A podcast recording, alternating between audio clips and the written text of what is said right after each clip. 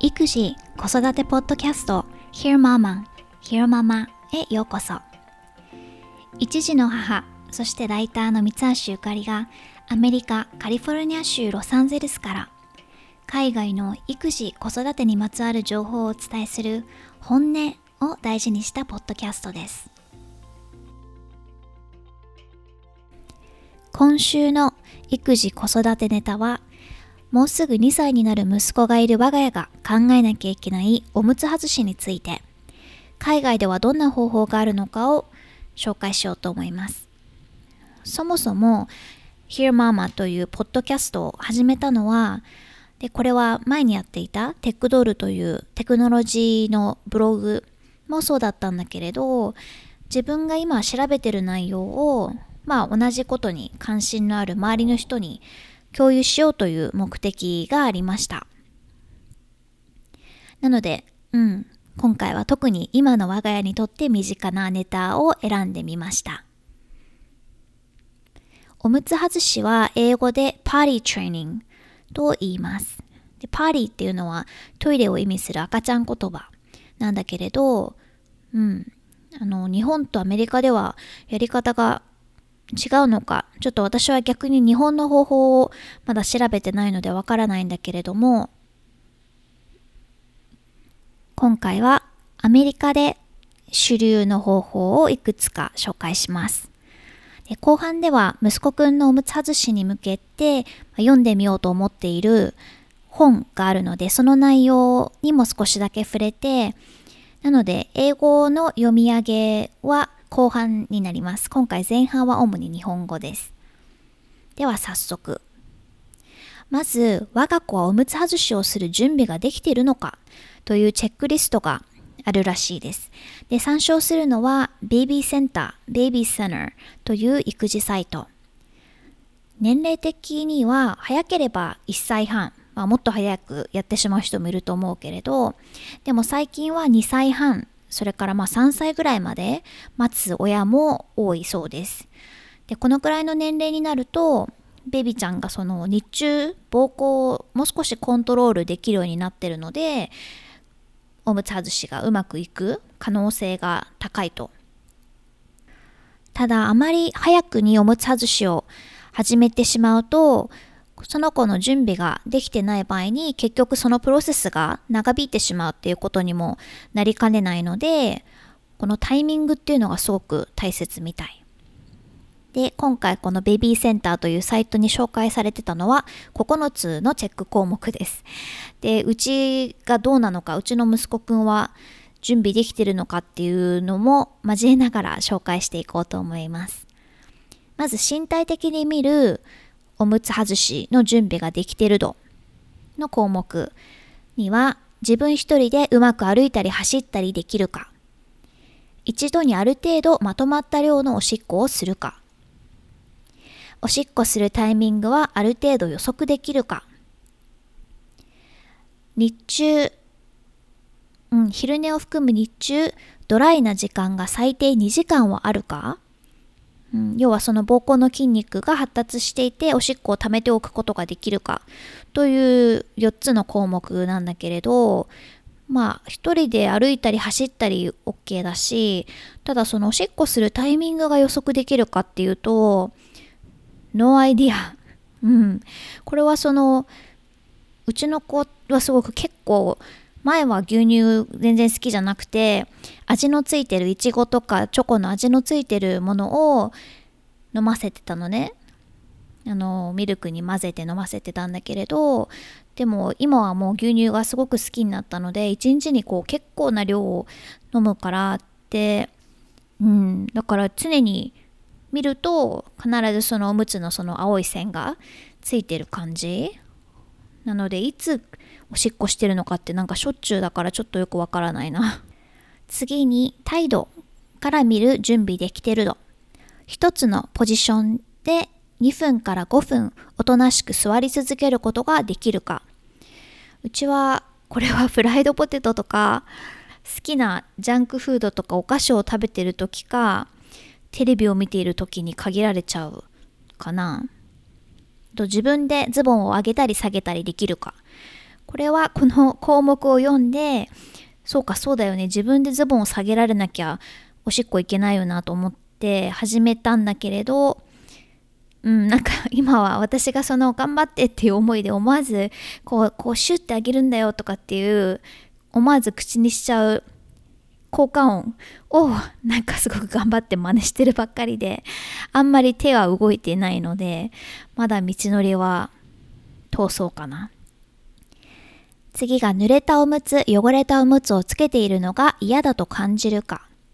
これは完全にの結構、うん、おむつを変えるのを嫌がって逃げ回る感じ。でトイレに行ったりパンツを履いたりなど他の人のトイレ習慣に関心があるか。息子くんはトイレにはついてくるけれどトイレに行く行為そのものに関心があるかっていうとそうじゃないかな今はハマってるのはあの部屋のスイッチ電気のスイッチをつけたり消したりすることなので トイレに行ってる時に真っ暗にされちゃうみたいなそういう感じなのでまだかなで、小も大もうなる、座る、または口頭で知らせるなど、トイレに行かなきゃいけないことを知らせるサインがあるか。うん、これは、大はしてる最中は様子でわかる感じと、何かを達成した時に誇らしげか。これはそうかな。今朝も私のメイク用品の蓋を開けられた時にすごいドヤ顔をしてました。トイレを使うことを習うことを抵抗していないかこれはまだこれからわかるねネガティブだったり反抗したりせず一般的に協力的な姿勢か今はまさに前にもエピソードで紹介した Terrible Twos 魔の2歳児と言われる時期なので自分の思い通りにいかないとやっぱりごねたり泣いちゃったりするからこれはどうなんだろうね最後に、認知力から見る準備できている度。トイレに行かなきゃいけないことの身体的なサインを理解していて、それが起こる前に伝えられるか、またはトイレに行くまで我慢できるか、おもちゃを取ってきてといったシンプルな指示に従えるか。これは大体は従える。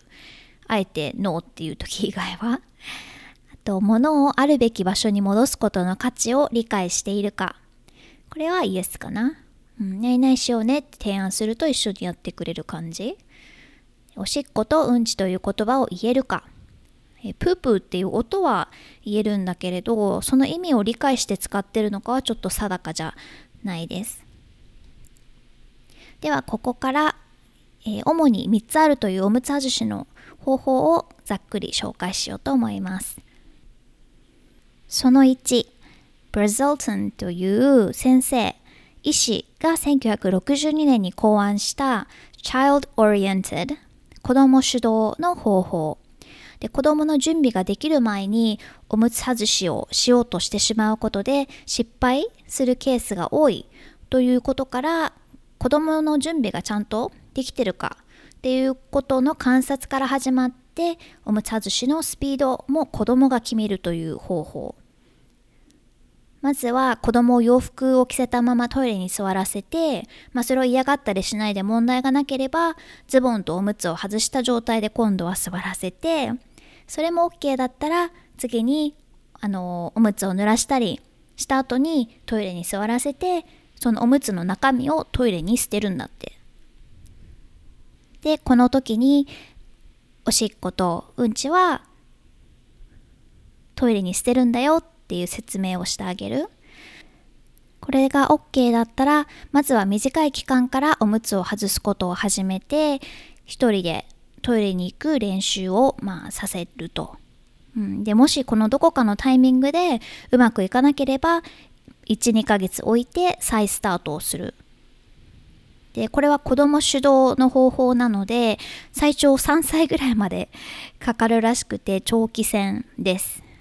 まあ、子供のペースを大事にしてあげるっていう考え方はいいと思うけれど、うん、3年もかかったら私が確実にブーンアウト燃え尽きちゃうので 個人的には無理かな。おむつ外しの方法2番目が two-day method 2日間でやるおむつ外しこれは1970年代に心理学者の人が考案した方法らしくてもともとは精神障害がある子どものために考えたらしいんだけれどそれがもうどんな子にも有効だということが分かったということで広く使われてるみたいです。でいろんなバリエーションがあるんだけれど、まあ、要は両親がおむつ外しに専念する週末または3連休ホリデーとかを選んで臨む方法です最初の数日間子供はもう裸で過ごさせてとにかくたくさんの水分を与えられると。で子供が飲んでくれるように、まあ、ジュースなんかを使う親も多くってでも本当にこの週末、うん、決まった時間は子供から目を離さずもう定期的にトイレに連れていく。でこのもちろん途中までもうおしっこ出てしまってそこからトイレに座らせるとかってことも最初は多いと思うけれどでもそれでもこの動作を何度も繰り返すことでトイレに行かなきゃいけない感覚がどんなものかを覚えさせて最終的には自分で行けるようになると。で早ければ1日2日でおむつ外しが完了して長ければま数週間25ヶ月未満の子どもの成功率は74%で25ヶ月以上の場合は93%とある調査結果があるそうです。で8週間のトレーニングを経た後トイレのアクシデントの数は1日1回とありました。で、おむつ外しの方法その3が Let your child train himself、まあ、自主トレメソッドというのかな。でおむつ外しを始める時期というのは子供がトイレに行くことに関心を示すようになったら例えばお友達が自分で行ってるのを見てとかお姉ちゃんやお兄ちゃんがそうしてるとかで自分がそうしたいっていう思いが根底にあればスムーズにいくはずだとでも Lucy's List というこれも育児サイトによると、まあ、親の Daydream 空想ですよこれはと中にはこの方法でうまくいく子もいるけれど大体の子はもうそもそもそこまでトイレに行くことにモチベーションを感じないと。で特にまあ、子供がトイレに行くことに関心を示すっていうのがある程度やっぱり年齢がいって3歳4歳とかになってしまうとおむつをつけてることにも慣れすぎてしまってるのでそれを外すっていうのが一層大変になってしまう、上に兄弟がいて真似したいっていうことか、うん、または他の方法がどれもダメだった場合の最終手段かもというふうにありましたということで、おむつ外しをする3つの主な方法を紹介したけれど、長期戦は挑む前から心がくじけそうなので、週末とかを使う短期集中コースかなって感じかな。うん、周りのお友達、まあ、例えば5歳ぐらいの息子くんがいる近所のママ友さんはこの2日間でやる方法を実践したらしくて「No biggie」って全然大したことないよって言ってたんだけど、うん、子供はみんな違うからちょっとどうなるかわからないしタイミングをまずは決めないとって感じだよね。冒頭で言ったように息子くんのおむつ外しに挑戦するに向けてとある本を読み出しました。2015年に発売された、まあ、集中型おむつ外しをテーマにした本でこのパリトレーニングおむつ外しの専門家のジェイミー・グワッキーさんっていうのかなが書いた本。でこのまあ専門家っていうのは要は他の家庭の他人の子供のおむつ外しを仕事にしている女性です。で前にパーティートレーニングの外注サービスについてはエピソード28の有限の時間を何に使う海外の子育てお助けサービスでも紹介しました。まだこれからじっくり読むんだけれど、おむつ外しはさっきも言ったように子供の準備ができているかもまあ大事なんだけれど、親の心の準備ができているのかっていうのも同じぐらい大事らしくて、なので第4章の Mental Preparation 心の準備という章から肝に銘じようと思った内容を紹介します。で3日間でその達成するぞみたいな期日を設けてしまうことは当然子供へのプレッシャーにもなるし親もその通りにならないともう、まあ、イライラとかなってしまうのでそういう期待値は、うん、置いておこうねというアドバイスです。でちなみに彼女の経験からは一般的におむつ外しには1週間から10日間かかるそうです。ではここから原文を読み上げながら紹介します。The very first thing we have to do is to get rid of any notion you might have of how long this process should take. Yes, it can take a child three days to potty train. It can also take one day. And it can also take seven. I find it very interesting that everyone adores the uniqueness of their children we love, that each one is as different and special as a snowflake. And yet, many parents want a cookie cutter version of potty training. There's no such thing, it doesn't exist. まず親としてするべきことはおむつ外しがどれだけかかるかという期間についてのイメージを捨てること。それは3日かもしれないし、1日かもしれない。1週間かもしれない。誰もが我が子がそれぞれ雪の結晶のように違うユニークな存在であることを大切にします。でも、おむつ外しに関しては、クッキーカラーなやり方、決まったやり方を求めます。そんなものは存在しないのです。Your child is special. She has her very own genetic makeup. She has her very own learning method and speed. We have to honor that, okay? If there were just one way to potty train your child,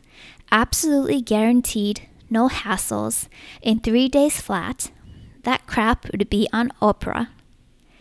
It'll be viral in seconds. We would all know about it. But we're dealing with humans who react as individuals and have their own, albeit not exactly logical thought process. あなたのお子さんは特別です。彼女は彼女独自の遺伝子構造を持っています。彼女の学び方、そしてスピードを持っています。私たちはそれを尊重しなければいけません。もし手間なしにどんな子も確実に3日間でおむつ外しできる方法があれば、それはオプラ、オペラ・ウィンフリーが司会を務める番組のことね。で、すでに紹介されているはず。数秒でバズるでしょう。でも私たちは一人の人間を相手にしています。彼、彼女はそれぞれに反応し、決して論理的ではないかもしれないものの自分なりの考え方を持っています。あともう一つこの本にあるその大切なことというのが、まお母さんまたはお父さんが疑いを持たず、もうよし、おむつ外しをするぞっていう決意ができているか、息子にはまだ早いんじゃないかとか、できないんじゃないかなとかって疑問を感じていると、それが結果にも現れちゃうと。It's okay to be a little unsure, but you must be determined. If you are in two camps, sure and unsure, your child will be too. It will look like a hot mess. If your mind isn't made up, your child will pick up on it and mirror being sure and unsure. 少し確信が持てないくらいは大丈夫。でも、固く決意はしている必要があります。 確かさと不確かさを持っている状態だと、それは子供にも移ります。状況はめちゃくちゃになるでしょう。もし親が決意できずにいると、子供はそれを察し、子供もまたそれに習うのです。How do you stay calm and trust your gut? You think of this as a developmental milestone, which it is, not a potential war. You know in your heart when your child is capable of doing this, and you realize This is not a measurement of your parenting. It's just something you are teaching your child. ではどうやって落ち着きを保ち自分の直感を信じるのかそれはおむつ外しを戦争の始まりではなく子供の発達のマイルストーンとして捉えることこれは親としてのあなたを採点するものではありません。あくまで親として子供に教えてあげられることの一つなのです。ということで今回はおむつ外しについて取り上げたけれど息子くんもそろそろプリスクールとかデイケアに通わせる時期になってきているしおむつ外しができてないと通えないところがすごく多いので具体的にいつ結婚するのかを決めないとっていう感じかな。録音後期。さて前々回かな？こっちではまだインフルエンザの方が脅威でコロナはそうでもみたいな話をしたけれど本当2週間も経つとあっという間に状況が変わった感じ。で何より状況が変わったなと思うのはママ友さんとの会話とかでもコロナの話が出てくるしスーパーとかドラッグストアに行っても日本みたいにあのトイレットペーパーが売り切れてたり特にこっちはアルコール消毒剤がすごくもう品薄品薄というかもう在庫切れで Amazon みたいなネットでもないしお店にもない感じ、うん、で今度日本語のマミーミークラスあの赤ちゃんとまあ赤ちゃんと親が一緒に参加するクラスに行こうかなと思ってその予約の電話みたいなのをしたんだけれどそこでもそのまあねコロナの状況今の話は出たしでこのエピソードの台本を書いてから数日後にはまた状況が一変していてスーパーではパスタみたいなその持つ食品が売り切れてる。昨日の夜パパが買い物に行ったらパンもなかったしいろいろなくなってると。でとあるミディアムの記事を読んだんだけれど何が怖いかっていうとその患者数が一気に増えてしまって病院が機能しなくなってしまうこと、うん、そうすればきっとそのコロナの緊急対応が優先されることになってそれ以外の人、まあ、それこそ例えば中国ではすでにそうらしいんだけど妊婦さんとかがないがしろにされる。でそういうふうな状況にならないためにはその患者が増えるスピードっていうのを少しでもくする必要があってそのためには、その social distancing、その個々人が社会から距離を置くことが必要だと。今まで通りに生活するんじゃなくて、人が多いところは避けるとか、そもそも外出を控えるとか、これもあって、その social distancing をした時に、あ、何かがなくなっちゃったからって買いに行かなくても済むようになるべくその頻度が減らせるようにみんな買いだめをしてるのかな。うん、さて今週のロスは珍しく雨続きで本当は毎日雨の予報だったんだけれど、まあ、ちょうど水曜日に、うん、運よく日中は雨が降らなかったので息子くんはお外タイムを楽しむことができましたでロスに来て 何が変わったかって、まあ、本当に変わったことはもう来て5年になるのかな？いろいろあるんだけれど結構大きいのがあのお天気アプリを見ることがなくなったことです。うん、天気予報がいらない感じ。まあ、基本晴れてるので、うん。まあ、でもやっぱり一応ロスにはロスなりのプチ雨季みたいなものもあるし、夏も特に暑い日はもう日差しが半端ないので、日差しの強さはもう日本東京、まあ、私が知ってるのは主に東京なので東京の日じゃないというか、うん、でただ残念なのはまあこれはないもの出たりなんだけれど息子くんは四季を知らないしそれこそ雨すら降ってるのを目にすることがあんまりないのでちょっとそれは残念かな。うんまあ、でもロスでも例えば今住んでるところから車で数時間走ればあのベルマウンっていう雪山があったりとか遠くの方を見るとあの雪をかぶったお山が見えたりするのでそんなにその全く経験できないってわけじゃないんだけれどやっぱり日常の生活で四季っていうのが感じられないのはちょっと寂しいかも。うん、ということで今回はおむつ外しについて紹介しました。